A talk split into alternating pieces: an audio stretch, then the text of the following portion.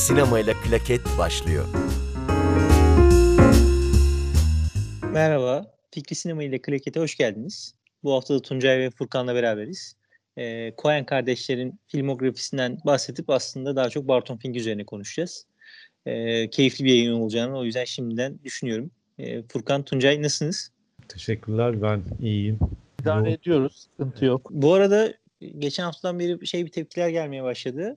Birimizin evinde musluk arızası olduğuna dair tepkiler almaya başladık. Ama açıklıyoruz ki o Furkan'ın mesaj sizi aslında. Ona gelen mesajların sesi.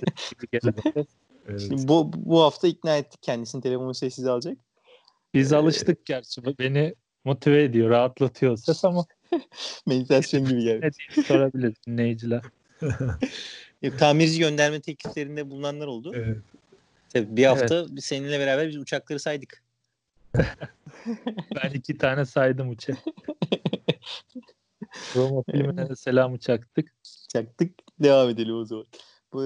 Tabii şimdi hızlı bir geçiş oldu yine ama Coen'lerin filmografisini şöyle bir üzerinden konuşarak geçelim. Onlara da değinmeden geçmemiş olalım. Sadece Barton Fink konuşmayalım. Çünkü sinema tarihine çok önemli yapıtlar kazandırmış yönetmenler, yapımcılar, senaristler diyebiliriz. Her şey var. Çok yetenekli insanlar. Tabii sinematografileri, uzun metrajları Blood Simple filmiyle başlıyor 1984'te. Sonra Raising Arizona, Miller's Crossing ve Barton Fink'e geliyor 1991 yılında. Hem Barton Fink öncesi hem sonrası filmlerin hepsinde de bir zeka fışkırıyor diyebiliriz aslında her filmlerinden. Hem senaryo hem yönetmenlik olarak. Zaten Barton Fink'i konuşurken de söyleyeceğiz. Olabildiğince soyut bir film Barton Fink. İşte Barton Fink'ten sonra yine hepsini böyle tam saymasam da Fargo var en bilindik filmlerden ki müthiş bir zeka var orada da yine. The Big Lebowski var. Ki ben burada Furkan'la ve Tuncay'la muhtemelen ayrışacağız. Coen kardeşlerin en iyi filmleri dediğim 2 filmi arka arkaya geliyor. O Brother Where Art Thou ve The Man Who Wasn't There. O 2 filmine ben gerçekten hayranım. Filmografilerinde en iyi filmleri olduğunu düşünüyorum. Sonrasında 2 film var işte Dayanılmaz Cazibe ile Lady Killers. O ikisi sanki böyle Coen kardeşlerin filmografisinin dışında filmlermiş gibi. Ama sonra tekrar işte İhtiyarlara Yer Yok'la devam ediyorlar ve her bir film bir sonraki filmini izlediğimizde kendini aşar duruma geliyor aslında. Furkan, senin en sevdiğin Coen filmi hangisi abi? Coen'lerin filmi daha doğrusu. Benim Coen kardeşler deyince aklıma bayağı bir film geliyor hani. Çok sevdiğim filmleri var. Big Lebowski, işte Barton Fink vesaire. Ama benim kişisel olarak en sevdiğim filmleri Inside Llewyn Davis'tir. O da bende farklı bir noktada durduğu için özellikle ve herhalde ben sinema tarihinde şeyleri daha çok seviyorum. Onu fark ediyorum yer. Loser karakterlerin olduğu hikayeleri daha çok seviyorum herhalde. Biraz onunla da ilgili. Ve filmin müzikleri de benim çok hoşuma gittiğim bir detaydı. Inside Llewyn Davis'te. Bir de Inside Llewyn Davis'in şöyle bir şey vardı. 2000'lerden sonra çekilen filmler arasında BBC tarafından en iyi film seçilmişti. Sinema yazarları tarafından dünya geneli ortalamasında. Öyle bir hikayesi de vardı. Ya da yanlış hatırlamıyorsam ilk 4'teydi. Birinci şeydi. Şimdi hatırlıyorum. David Lynch'in Mulholland Drive'ydi. İkinci de Inside Llewyn Davis'te öyle bir şey vardı. Bu listede tam hatırlamıyorum detaylarını ama aklıma gelen bir şey şu an. Konusu açılmış. Bir de Mulholland Drive vardı, evet onu hatırladım ben. Evet şimdi Mulholland Drive, hatta Nuri Bilge Ceylan'ın Bir Zamanların Dolusu da 30. sıralarda dedi o listede. O film öyle de bir... BBC'nin listesine diyorsun galiba. Evet. Inside Llewyn Davis 2'de miydi? O kadar başlarda mıydı hatırlamıyorum ama. Hak ediyor, ben de severim. Ahmet bahsederken orada olmayan adamı saymadı sanırım. Onu da çok severim. Saydım abi. Dedim ya filmlerinde en sevdiğim 2 filmden bir tanesidir. Ben kaçırdım. İngilizce ismini söyledim. İsmini söyledim evet. Bir de işte George Clooney'nin başrolde oynadığı Verato, O Brother Where Art Thou diye bir film var ya. O 2 filmi çok severim abi ben. Bence Coen'lerin en iyi filmidir. Hatta ben Furkan'la ayrışıyorum burada. Ben çok sevemedim. Bir daha mı izlemem gerekiyor bilmiyorum. Anlamadım mı acaba? Filmi diyorum bazen. Inside Llewyn Davis'i de çok sevmem. Çok sade bir film ya. Bilmiyorum, ben severim. Biraz evet o karakterle kuramadıysan alaka sevmeyebilirsin. Bence de son dönemdeki en iyi filmleri Inside Llewyn Davis. dediğin gibi muhtemelen ben bağ kuramadım. Ya zaten hani son dönemlerde çektikleri filmler arasında zaten herhalde en iyisidir zaten. Ben ama yine filmografisinde de kişisel olarak çok fazla üst sıraya koyuyorum. O benle alakalı sanırım ve hatta ben filmin kendi tasarladığım bir tişörtünü falan bile yaptırmıştım. Öyle bir şey bile var bende. Yeri vardır yani bu filmin. Evet, kedi ve Llewyn'in olduğu güzel bir usta. Evet, öyle bir şey vardı. Tişörtünü yapmıştım kendime. Çok seviyorum o yüzden ya o filmi. Ya hangisi yani... en iyi filmi ben yapamayacağım tam. Yani düşündüm yayından önce. Fargo en iyi filmi deniyor çoğunlukla. Ben de öyle derim ama ilk üç Fargo, Orada Olmayan Adam ve Barton Fink sanırım. Hani en çok hangisini seviyorum? Vallahi hepsini seviyorum galiba yani. Çünkü gerçekten çok fazla kült filmleri var. Hani baktığımda o kadar çok iyi film var ki filmografilerinde. Hepsi de öyle yani orta seviyenin üzerinde böyle hani iyi deyip de geçiştirebileceğimiz türde filmler değil. Bayağı iyi filmleri var. Hani Big Lebowski, bir işte reckless denilen bir tabiri vardır Amerika'da işte. Yani o hali mesela en iyi yansıtan film. İşte loser karakter dediğimde benim aklıma Inside Llewyn Davis geliyor. Onun dışında bir mesela bir yazarın hikayesi, komik ve aynı zamanda korkunç öğelerde barındıran bir hikaye. İşte Barton Fink konuşacağım. Böyle bir paket halinde hemen hemen her şeyle alakalı, her karakter mizacıyla alakalı bir filmleri var. Western filmleri de var. Daha geçen sene çektikleri film de Netflix için çektikleri, dizi için tasarladıkları ama sonradan 5 epizod halinde Başlıbatı hikayeleri. The Ballad of Buster Scruggs. Ballad of Buster Scruggs, evet. O film de örneğin yine bir western filmiydi. Her türde, her janrda filmleri var adamların ama hepsinin ortak bir paydası var. O da şu, biraz hani absürt bir mizahları var, biraz kara komedi. Bunu da hemen hemen bütün filmlerinde görüyoruz hani Barton Coen kardeşlerin. Bağlayıcı unsurları var ama genre olarak da birbirinden ayrışan filmler. Hatta Inside Llewyn Davis'e baktığında mesela bir loser karakter var ama yine komedi unsurlarının içerisinde barındıran, hatta kara komedi unsurlarının içerisinde barındıran bir film. Ama anladığım kadarıyla yani her birimizin Coen kardeşlerinin filmografisinin en iyi sevdiğimiz filmi farklı olsa da Nolan filmografisi kadar ayrışmıyoruz. Yani çok kanlı bir program olmazdı Coen filmleri yapsak. Öyle anlıyorum. Evet. O yüzden Barton Fink konuşmak daha iyi olacak galiba. Peki, yani sinemayı sevip de Coen'leri sevmeyen kimse yoktur herhalde. Yani filmografilerinde kötü, yani mutlaka kötü filmleri de var. Kendi filmler için değerlendirdiğimizde diğerlerinin altında kalan ama çok da böyle hani... sizin o özellikle Dark Side olarak Nolan filmlerinde bahsettiğiniz kadar kötü sayılabilecek filmleri yok diyelim. O zaman Barton Fink'e geçelim diyorum. Şöyle Barton Fink'ten kısaca bir bahsedeyim isterseniz. Barton Fink 91 yapımı bir film.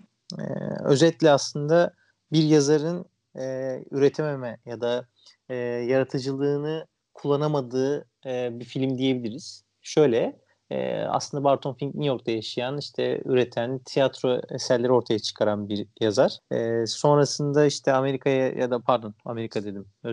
Hollywood'a geliyor. Hollywood için sinema eserleri yaratmaya çalışıyor, ortaya çıkartmaya çalışıyor ama bir türlü istediği şeyi yazamıyor. Hollywood'da kaldığı otel odasında da zaten başına değişik olaylar geliyor. O otel odasıyla ilgili de zaten birçok şey var. Onu da konuşacağız birazdan. İşin sonunda da başına gelen birçok şeye rağmen üretiyor. İstediği senaryoyu yazıyor. Hatta yazdığı en iyi şey olduğunu düşünüyor. Ama o da kabul görmüyor. Beğenilmiyor. Böyle bir hikayesi var ama asıl olay tabii Barton Fink çok soyut bir film. Bildiğimiz o somut hikayeleri olan sadece bir yazar bakışıyla anlatabileceğimiz bir film değil. Filmin içindeki olaylar aslında daha etkileyici. Onlara da bahsedeceğiz. Hatta Tuncay'la başlayalım. Nasıl bir film abi Barton Fink sence? Çok iyi bir senaryo bir kere. Oradan başlamak lazım herhalde. Kendilerinin de yaşadıkları zorlukları anlatıyor aslında. Senarist yazar olarak. Biraz sırayla gidersek Blood Simple ilk filmleri Sundance'da ödül alıyor. Büyük ödülü. Bir kara film, modern kara film olarak nitelendiriliyor. Miller's Crossing'de mafya filmlerine bir yenilik getiriyor. Barton Fink ise tam olarak belli bir janra olmasa da farklı janrları birleştirmiş, farklı türleri birleştirmiş bir film. Coen'lerin en iyi özelliği zaten bence türleri değiştirmeleri, türlerle oynamaları ve farklı türleri birbirleriyle birleştirmeleri.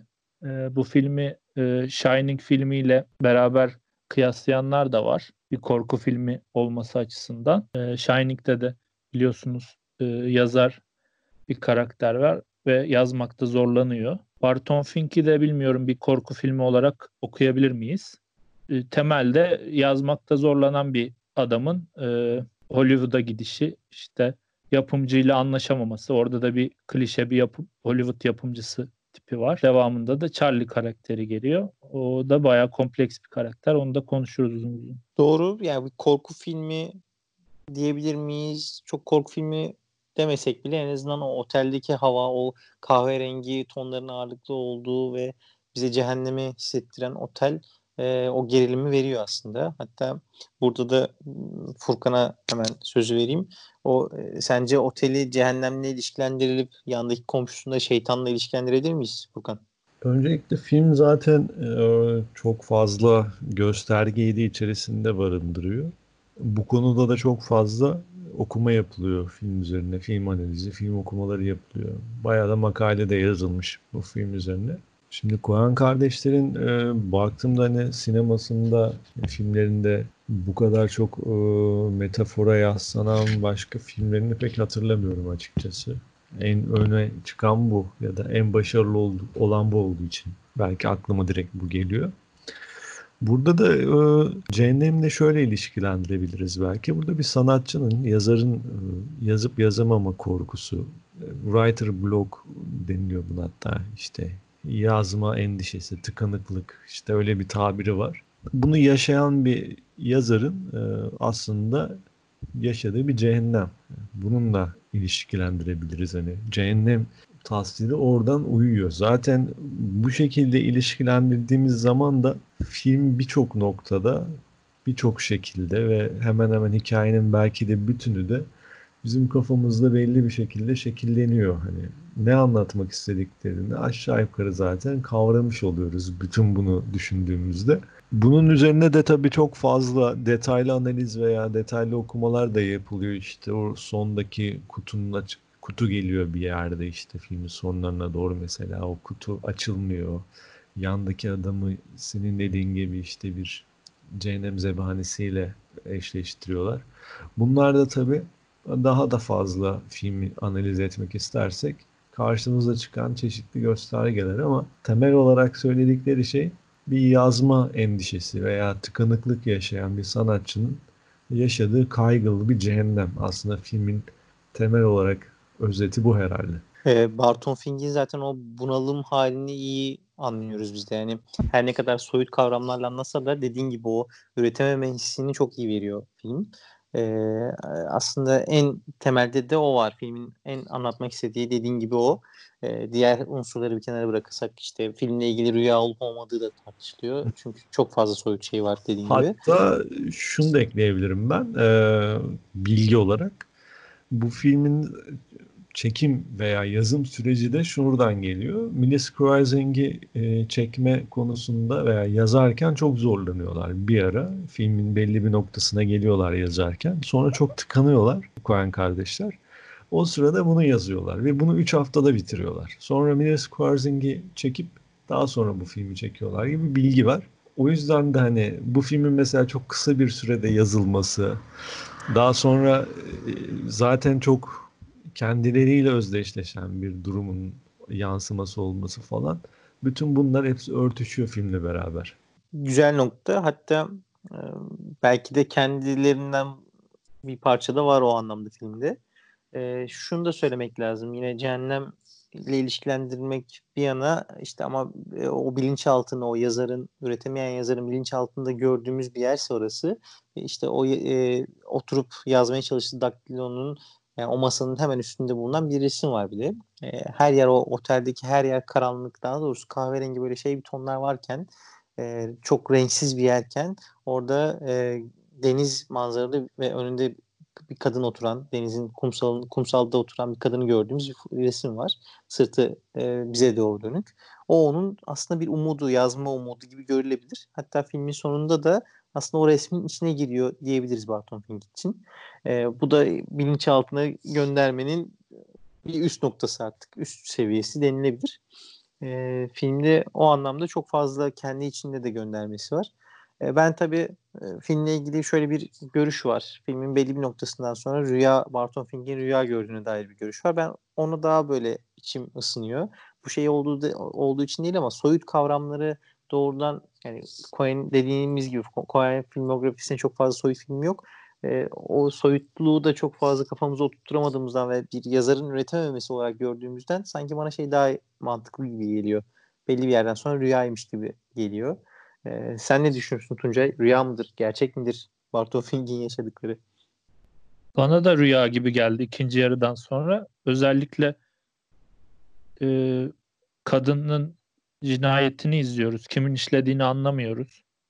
Sanki bütün olanlar John karakterinin kafasında gerçekleşiyormuş gibi. İşte o yazma sıkıntısı bir süre sonra onu paranoyaya sokuyor. Charlie karakteri de, hatta komşusu, gerçek olmayabilir.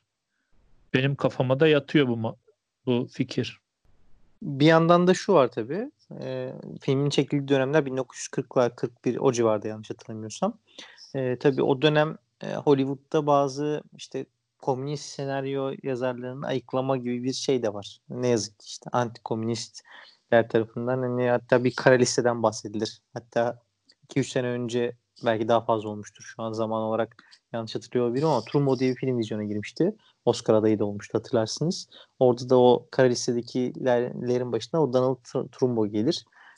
Biraz ona da gönderme olduğu söyleniyor bazı okumalarda. Çünkü işte aslında Barton Fink'in komünist ya da kapitalist öyle bir siyasi görüşünü ya da dünyaya bakışını anlayamayız ama işte üretemeyen yazar işin sonunda ürettiği en iyi yazısını yazdığını, en iyi senaryosunu yazdığını söylese de işte asker kıyafetiyle gelen yapımcı, asker kıyafetiyle onun karşılayan yapımcı onun ürettiğini yok sayar ve onu işte sen sözleşmeli bir personelde olsan hala bana aitsin gibi sözleriyle bir yandan dışlar ve yok eder gibi.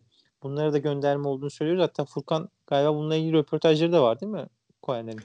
Evet, hatta bu Coen'lerin röportajlarında çok ilginç de şeyler tabii, bugün film üzerine bakarken röportajlarından birkaç bir şey okuduğumda karşıma çok da ilginç böyle bilgiler çıktı ama özellikle bu filmin 1940'larda geçmesinin sebeplerinden birisi tabii ilk başta niyetlerinden birisi tasarladıkları otelde konaklayan insanların hepsinin ya engelli ya da zihnen ya da işte fiziken engelli ve aynı zamanda sorunlu insanlardan oluşuyor olmasını arzu ettiklerinden dolayı ve o dönemki Hollywood'la alakalı bir gerilimin de bir yazarı sürükleyeceği bir nokta olarak tasarladıklarından dolayı 1940'lı yıllara tercih ediyorlar. Hatta ben yine filmle alakalı komik bir anekdot daha var. İşte film çekilmeden önce senaryo taslağı çeşitli hayvan hakları derneklerine gidiyor bir şekilde.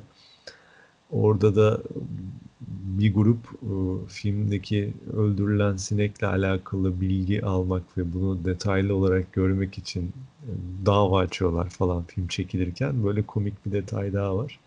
Burada tabii trollüğüne mi yapıyorlar yoksa ciddiler mi onu bilmiyorum. Tabii hayvan hakları deyince ya da işte sinek için başvurunca tabii ki hiçbir hayvan öldürülmesi, sinek dahil öldürülmesin ama işte Hollywood'da işte yayın öncesi de konuştuk. Özellikle Haneke bu konuda çok eleştirilir. İşte filmlerinde domuzlar, atlar öldürülür. Çok karşıyım ben de buna. Haneke'nin yönetmenini her ne kadar sevsem de hiçbir hayvana zarar gelmemesi gerektiğini düşünüyorum ben de. Ama sinek öldürülme kadar, o kadar ileri gidilmesi de tabii komik gerçekten.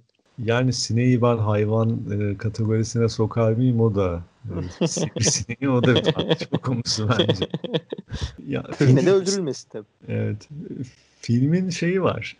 Örneğin detaylarını ineceksek yine kendilerinin aktardığı bir unsur. O çürümüşlük hissini vermeleri için de genelde film hep yeşil ve sarı tonlarda çekilmiş zaten.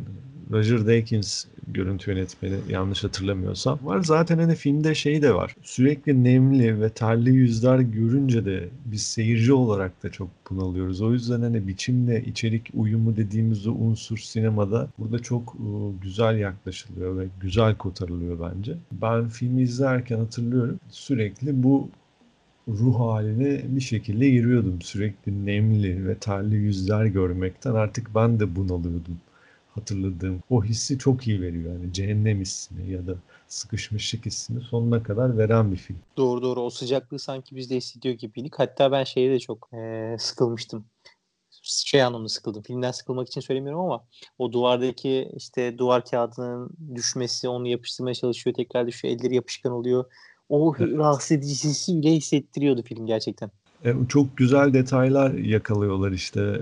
Seyirciyi de nasıl rahatsız edeceklerini biliyorlar. Ve buldukları bir olumsuzluk veya bir mesela karakter var burada, bir yazar karakter. Kötü bir durum içerisinde ve buna iyice abanıyorlar. İyice abanıyorlar ve oradan güzel bir mizahla beraber türler arası diyebileceğimiz bir film çıkıyor. Zaten bu film için şunu da söyleyebiliriz. Az önce Tuncay da söyledi. Yani türler arası bir film. Hani belli bir türe ait bir film değil. Yani birçok türden izler taşıyan bir film. Burada tabii senaryodan ve yönetmenlerden fazla konuşuyoruz. Çünkü çok iyi bir film gerçekten ama John Turturro ile John Goodman'ın da oyunculuğundan bahsetmek lazım.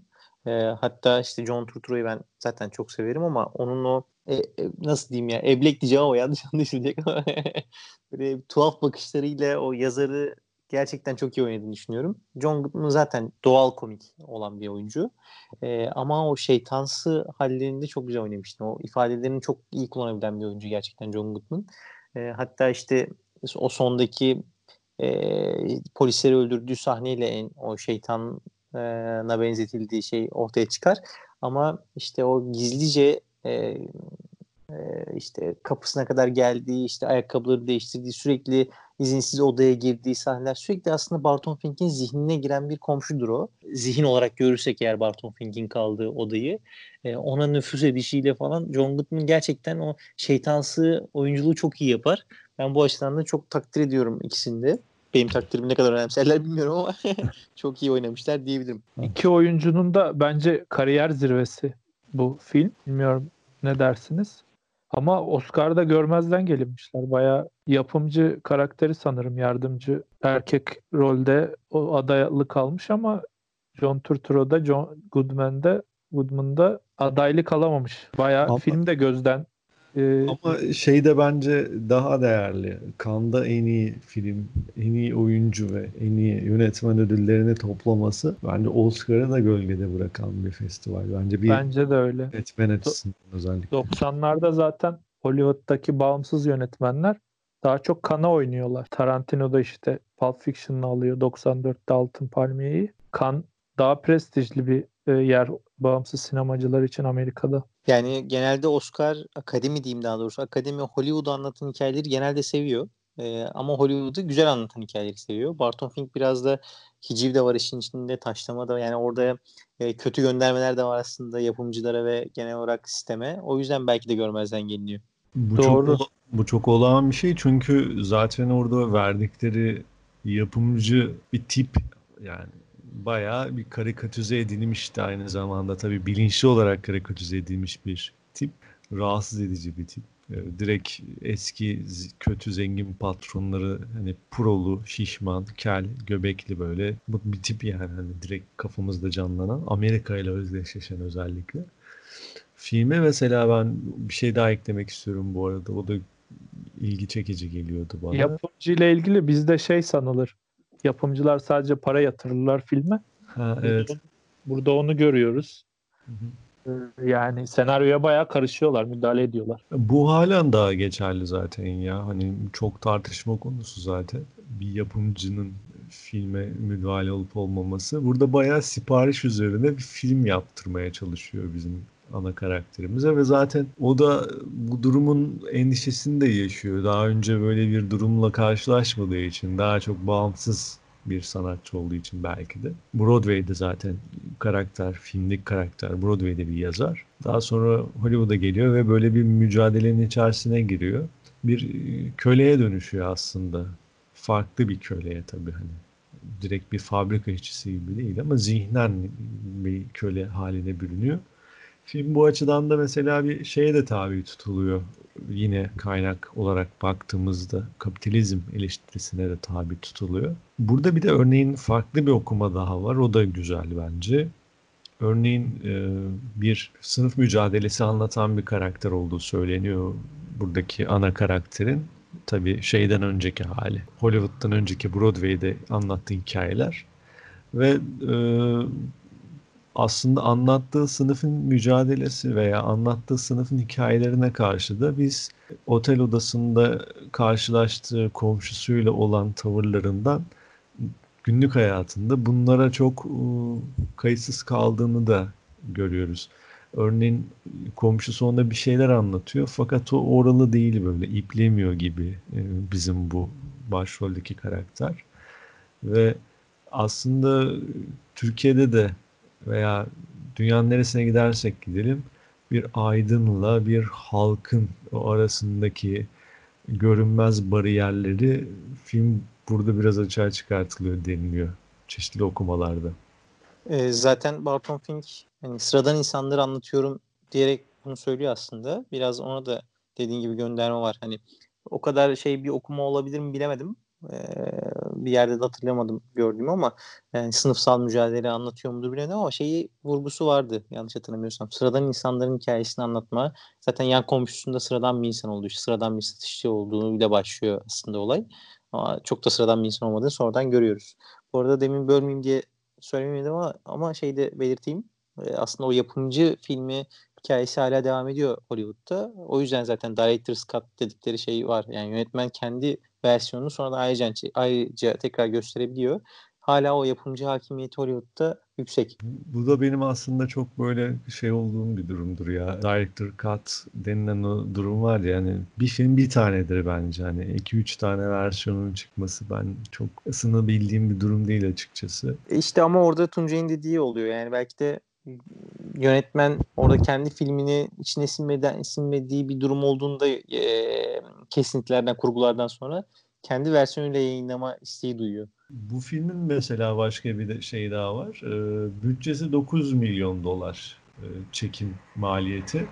$6 milyon Amerika'da hasılat yapıyor. Tabii Avrupa hasılatı muhtemelen daha fazladır ama hani Coen'lerin en az gişe hasılatı yapan filmi. Ama ben şöyle de yorumluyorum.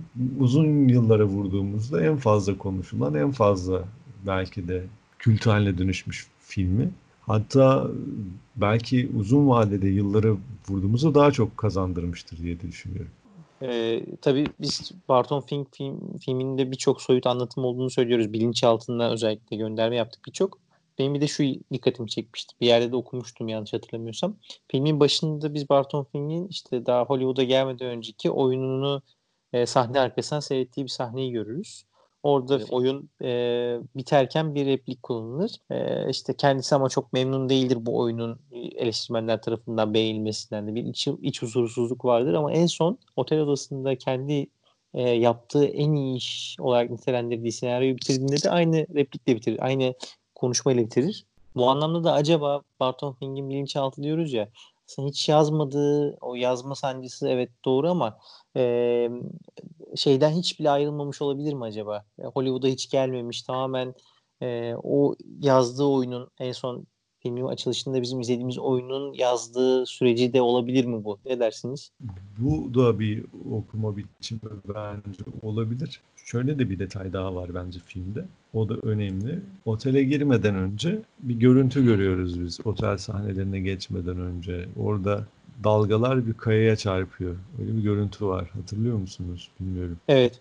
Mesela orada bir ayrılıyor otele girmeden önce. Yanlış hatırlamıyorsam orayı da bir kontrol etmek lazım. Filmin biterken de bir yerde yine o kayayı görüyoruz. Hani o iki kaya bir bölümü kesiyor gibi. Olabilir. Belki o otelden sonrası, yani o kayadan sonrası tamamen zihin olabilir belki. Barton Fink'in zihni olabilir. Evet. Mantıklı. Olaylar da çünkü otele geldikten sonra karışıyor aslında biraz. Yani sadece kadının öldüğünden sonra ben öyle düşünüyorum hala. Kadın ölüyor. Daha doğrusu işte yardım istiyor kadından. Biraz anlatayım o kısmı. Kadına akşam yanına geliyor. Kadın da aslında birlikte ortak tanıdıkları yazarın senaryolarını da yazdığını öğreniyoruz orada. Kadından yardım istiyor. Sonra gece birlikte oluyorlar. Sabah uyandığında kadının üzerindeki sivrisineğe bir odaklanıyor kamera. Onu Barton Fink öldürdüğünde normal bir sinekten çıkacak kandan daha fazla bir kan çıkıyor. Bir anda Barton Fink de biraz oluyor ama bir yandan da kadının altından bütün yatak kanla, kadının kanıyla ıslanmaya başlıyor. Kadının öldüğünü de orada görüyoruz. İşte oradan sonrasında zaten o kadının öldüğü sahne, yani o sabah uyandığı, Barton Fink'in sabah uyandığı sahne itibaren rüya olduğunu düşünüyorum ben hala. Ama dediğin de mantıklı. O iki kaya arasındaki sahne de belki tamamen Barton Fink'in bilinçaltı da olabilir. Ya, o kaya muhabbetini çok hatırlamıyorum.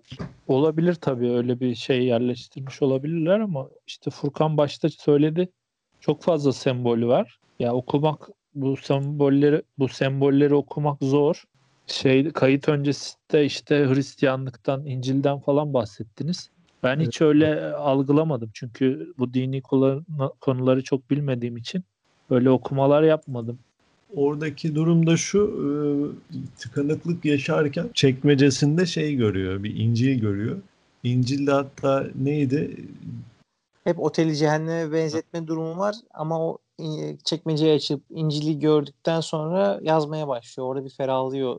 Evet. Başlamıştık ama sen sonra İncil'in anlamını da anlatmıştın. Evet, bu İncil'i biraz araştırma. Gideon diyorlar artık. Bu İncil o dönemlerde 1800'lü yılların sonuna doğru Amerika'daki protestan bir grubun güçlü ve işte ekonomik anlamda güçlü iş adamlarından aldıkları ödeneklerle bastıkları bir İncil ve bunu bütün otellere dağıtıyorlar ve çekmecelerinde bulunuyor bu İncil. Gerçekte yaşanmış bir olay. Hatta Avrupa'da falan da çok yaygın bu. Yapılan bir istatistiksel araştırmaya göre mesela Almanya'da o dönemde günde 100.000 kişi neredeyse bu İncil'le bir şekilde karşılaşıyormuş. O dönemde tabii bu çok fazla artık yaygınlaşmaya başladığı için ateistler veya işte dinle alakalı çok fazla bir ilgisi olmayan insanlar da bir baskı unsuru oluşturduklarını öngörerek dava falan açmışlar bu vakfa. Tabii bu vakfın arkasında da çeşitli durumlar var sanırım. Onu araştırmak gerekiyor. Filmdeki İncil de bu vakfın bastığı İncil'lerden birisi. Yine dönemiyle örtüşen bir gönderme. Aslında Barton Fink bir de Yahudi. Evet. Ona rağmen o İncil'i okuyarak rahatlama şeyi sahnesi de bir göndermede olabilir yine. Tabii zaten yönetmenler de Yahudi ama hani aslında Coen kardeşler röportajlarına falan baktığımda hani bizim kimliğimizde Yahudi yazıyor ama dinle alakalı konulara öyle çok yakın insanlar değiliz hani. Sadece o şekilde tanınıyoruz hani, yoksa bunlara inanan birisi değilim tarzında açıklamaları var. Ya dediğim gibi bu dini okumaları çok yapamıyorum. Hakim olmadığım için. Yine aynı şekilde A Serious Man filmi de Yahudilikle alakalı bir film. Çok fazla sembol var orada da. Onu da çok anlayamamıştım. Zaten hani filmi sevmeyenler, anlamayanlar en kötü filmi derler Coen'lerin. İşte sevenler de iyi filmler arasında görürler. İlginç bir film A Serious Man'de. Siz ne diyorsunuz o film hakkında? Yani A Serious Man'i severim ya. Güzel filmdir ama hani ben böyle dini bir okuma dışında oradaki yine problemli bir adamın hikayesi, sürekli sorunlu yaşayan bir adamın hikayesi vesaire. Yani bu absürtlük güzeldi yine, o hava vardı. Komikti açıkçası. Çok güldüm. Ama orada açıkça hahamla falan görüşüyor. Tabii, direkt Yahudi ana karakter. Evet. Ama hani ben yine o bağlamıyla okuyarak da sevip ya da sevmediğim bir filmdense onun dışındaki verdiği dünya da bana yetiyor anlamında söylemek isterim yani. Evet, ben de mesela orada dini okuma yapmadan film sevenlerdenim. Furkan'la aynı düşünüyorum yani. Hani şey doğru, Yahudi adamın Yahudi olduğunu görüyorsun ama hani dini bir göndermesi var mı, alt metinde neler olmuştan ziyade o filmi genel olarak severim. Çünkü o karakterin yine çaresizliğini, işte o çatıya çıktığı andaki o durumunu, her şeyini çok güzel resmetmişler gibi gelir bana. Güzel filmdir yani. sevdiğim Coen filmlerindendir. İyi karakter yazıyorlar ya. Baktığımız zaman ya, daha önceki podcastlerde de konuşmuştuk. İyi bir karakter yazdığında zaten olaylar oluyor bir şekilde. Yani bizim Türkiye sinemasında da yapılan en büyük hatalardan biri. Olayları yazıyorlar. Sanki karakterleri yerleştiriyorlar gibi. Alef'te konuşmuştuk biraz. Evet doğru. Hatta bizde ben onu hep söylerim. Yani benim duymuyorlardır muhtemelen ama bizim dizilerimiz ya da filmlerimizi izlediğimizde o kameranın gösterdiği ana karakterlerin etrafındaki diğer yan karakterler, hatta yan karakter demeyeyim yanlış olmasın ama yandaki o filmin kameraya takılan insanlar hep böyle bir şeydir, kötü oyuncudur yani. Hani nasıl ifade edeyim, kötü oyuncudan kastım da şu, filmin içine giremezler çok ama mesela bir Hollywood yapımı herhangi bir filmi izleyin, şeye kadar yandaki o repliği olmayan ufacık yerden bir taş alarak sadece filme konu olan adam bile çok filmin içine girebiliyor. O açıdan da çok önemli bence. Biz bunu iyi yapamıyoruz Türkiye sineması olarak. Herkesin sesi çıkıyor, evet. Arka planda olanların bile bir şekilde fikirlerini duyuyoruz. Bu dengeyi evet, yoldan yürüyen adam bile kameraya bakmadan ve yoldan yürüyen normal bir adamı normal bir şekilde oynayabiliyor Hollywood'da ama bizdeki bir adam mutlaka o kafayı çevirecek, o kameraya bir bakacak ya da ilgisiz bir şey yapacak. Yani yan karakterlerimiz doğru düzgün olmuyor. Zaten seslendirmeyle genelde o yan karakterleri görüyoruz. Kendi sesleriyle bile oynayamayan karakterler buluyoruz nedense. O bizim zayıf yanımız gerçekten. Bizde ana karakter yazılamıyor ki abi, yan karaktere gelene kadar. Doğru çok haklısın. Dediğin gibi senaryo bile belli bir yerden sonra kopuyor. Yani hani aklıma iyi bir fikir geldiğiyle başlayan birçok senaryo var ortada oluşan ama o fikirle kalıyor sadece. O senaryo tam bir filme dönüşemiyor hatta. Onda bile çok eksikken, ana karakterler bile yazılamıyorken benim beklentim çok fazla oldu. Ya zaten bence sinemanın en temel noktalarından birisi yarattığınız karakterle bir yazar olarak kurduğunuz ilişki önemli. Onu da seyirciyle kuracağı ilişki önem kazanıyor herhalde. Olaylar çünkü sadece şey yani o karakteri gösterecek çeşitli unsurlar o önemli biraz. Edebiyatta da sanırım bu biraz önem kazanıyor. Hani biz örneğin bir edebi eseri, bir romanı tartışırken genelde hep karakter üzerinden tartışırız. Yani o karakterin başına gelen olayları hiç konuşmayız herhalde günlük hayatımda mesela. Arkadaşlarımla yaptığım sohbetleri falan şimdi bir göz önüne aldığımda. Karakter o yüzden önemli bir yapı taşı olarak duruyor sinemada da. Coenler de bunu iyi beceriyor aslında. Tüm filmografisine tekrar baktığımızda işte benim... Burada mesela hani Coenlerde şu da var ya, hani iyi de olay da çok iyi yazıyorlar bu arada gerçekten. Hı-hı. O da başka bir yetenek tabii hani. Çok doğru, zaten. Zeki hamleleri var böyle. Hiç beklemeyeceğiniz bir şey yapıyorlar. Ve orada seyirciyi de ters köşe ediyorlar. Örneğin o az önce bahsettiğim o kutu olayı bu filmde. Mesela kutuyu açmıyor bizim evet. Yazı. Bu normalde bir senaryo okulunda bir öğrenciye bu kesinlikle öğretilmez mesela. O kutu gösteriliyorsa açılacaktır. Bunlar mesela belli kuralları var. Ama kuralları da tanımayan, kuralları da bozan bir yazar ve yönetmenler aynı zamanda. Bunu da çok iyi yapıyorlar. O yüzden hani bu senaryo okulu, yazarlık okulu falan gibi şeyler bana hep böyle abes gelmiştir. Mesela bu filmi koyduğumuzda bir yazarlık okulunda anlatılacak olan bütün şeylerin dışında bir anlatım var ve çok iyi yapıyorlar. Doğru çok haklısın. Yani genel olarak zaten durumu çok iyi anlatıyorlar. Karakterleri özellikle durumunun sebebi, şimdi filmografisine baktığımızda neredeyse her filmlerinde de bir karakteri çok iyi hatırlıyoruz işte. İhtiyarlara Yer Yok'taki o adamdan Fargo'daki polise, işte orada olmayan adamdaki yine berber karakterinden Big Lebowski'deki Lebowski'ye kadar çok, Tuncay'ın dediği gibi çok böyle akıllara kazınacak karakterler yazabiliyorlar. Tuncay muhtemelen bununla ilgili bir şey söyleyecek. Furkan'ın söylediği yerden devam edeyim.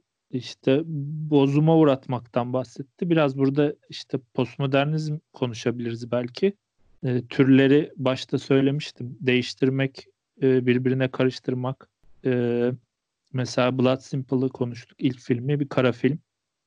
İşte yapı bozuma uğratıp farklı bir tür yeni bir işte film neo-noir dedikleri film bir tür ortaya çıkarıyorlar. Mafya filmlerine Miller's Crossing'te farklı bir bakış açısıyla bakıyorlar. İşte Fargo bir polisiye ama alıştığımız polisiyelerden değil. Yine Orada Olmayan Adam farklı bir kara film örneği. Daha fazla örnek verilebilir. Burada şu önemli. Şimdi edebiyatta 40'larda 50'lerde ortaya çıkıyor postmodernizm. Sinemada ise daha sonra ortaya çıkıyor. İşte David Lynch, Coen biraderler, belki Tarantino'yu sayabiliriz. Bence bu şuradan çıkıyor biraz. Romanda da aynı şey olmuş. Çok iyi romanlar yazılınca, klasik romanlar, işte Dostoyevskiler, Tolstoylar, yazarlar bakıyorlar biz bu türlerde, bu konularda daha iyisini yazamayız. Roman türüyle işte oynamaya başlıyorlar. Farklı yapıları birleştirmeye çalışıyorlar. Aynı şekilde sinemada da bu çaba öne çıkmaya başlamış. Mesela 70'lerde Godfather izliyoruz. Yani daha iyi bir mafya filmi yapılamaz. Dolayısıyla yönetmenler de farklı arayışlara gidiyorlar. Bu açıdan da Coen'lerin filmografisini okuyabiliriz. Yani postmodern filmler yaptıklarını söyleyebiliriz bence. Bütün filmografilerine baktığımızda en soyut filmleri, en ikiye ayrılabilen görüşe de sahip filmlerinden bir tanesi söyleyeceğim. Bazılarının çok sevmediği, hatta işte zaman kaybı olarak gördüğü bir film de aslında Barton Fink, ama biz öyle olduğunu düşünmüyoruz tabii ki. Mutlaka izlenmesi gereken yapımlardan bir tanesi. Zaten genel olarak Coen'leri çok seven bir üçlüyüz biz şu an, bu yayını yapan üçlü olarak. Barton Fink'i de önemli bir yapım olarak söylüyoruz. Hiç denk gelmedim ya Barton Fink'i sevmeyene, bilmiyorum. Var. Ben de geldim abi. Var ya. O anlatımı seven, ne derler ona? Didaktik ya da böyle açık, somut. Hı-hı. Ne denir artık ona, tam bilmiyorum. Diyorlar. Sovyet filmleri sevmeyenler mi? Yani o kesimin çok ısınamadığı bir film Barton Fink. Daha çok Avrupa sinemasıyla böyle çok haşır neşir olan insanların sevdiği bir film olarak tanımlanıyor Barton Fink. Tabii Tanju'ya da selam. En basit filmleri aslında ya. Çok daha soyut filmleri var yani. Coen'lerin mi? Benim aklıma gelmiyor ya, bilmiyorum. A Serious Man'den bahsettik işte. Ama bir olay yok ki o kadar. Filmin içinde senaryosun, yani daha doğrusu yaşananlarda bir soyutluk yok ki. Ama Barton Fink'te bayağı otel yanıyor, onun içinden çıkıyor. Hani hikaye de böyle işte karşısında oturduğu, izlediği deniz manzarasının sonunda içine giriyor falan aslında ya. Baya soyut bir anlatım var. Sadece şimdi A Serious Man'de onu çok görmüyoruz. A Serious Man'de o adamın başından geçenleri göndermelerle, belki dediğin o dini motiflerle anlatıyor ama bu kadar soyut bir yok, yaklaşım yok. Ya o resim demişken sonda finalle ilgili çok konuşmadık. Onu da bir söyleyeyim. Hı. Orada da bir resim içinde resim gibi bir yine postmodernizmde görülen bazı ögeler var. İşte zaten baştan söyledik, yazar film içinde yazmaya çalışan bir yazar. Sonda da "Are you in pictures?" gibi bir laf söylüyor. Yani orada pictures diyerek filmlere de gönderme yap. O kadın hayal miydi? O plaj hayal miydi? Gibi sorularla bizi en sonunda bırakıyor yani. O açıdan da bence çok iyi bir finaldi. Evet. Hatta o Mars'ın düşüp denize düşmesi de çok iyiydi gerçekten. Yani dondurulmuş bir görüntü, bir resim olduğunu orada bir kez daha hissettiriyor o görüntünün. Sonra Mars'ı düşüyor denize ve orada da bitiyor zaten. Gerçekten iyi bir finaldi. Peki. Ben tabii Tanju'ya da selam göndereyim burada. Çünkü Coen'ler deyince, ilk Barton Fink deyince özellikle aklıma Tanju geliyor. Onu da Coen'lerin en sevdiği filmdir. Hatta sinema tarihinde en üstlerde tuttuğu filmdir. Ona da selam göndermiş olalım. Ağzınıza sağlık. Bence çok güzel bir yayın oldu. Barton Fink'i bilmeyen, mutlaka hala izlememiş olan birçok dinleyicimiz vardır. Onlara bir yol gösterici olabilsek ne mutlu. Umarım izleyip bir daha bizi takip etmeme noktasına gelmezler. Yani o somut film sevenler değillerdir. Umarım beğenirler filmi. Soyut, yanlış olmasın. Yanlış olmasın, evet. Yani somut filmi sevenler tarafında varsa anlamında söyleyeyim. Ha, yanlış ifade etmiş de olabilirim. Umarım beğenirler diyorum. Teşekkür ederim Tuncay, Furkan. Ağzınıza sağlık. Bir sonraki yayında görüşmek üzere. Fikri Sinema ile Klaket sona erdi.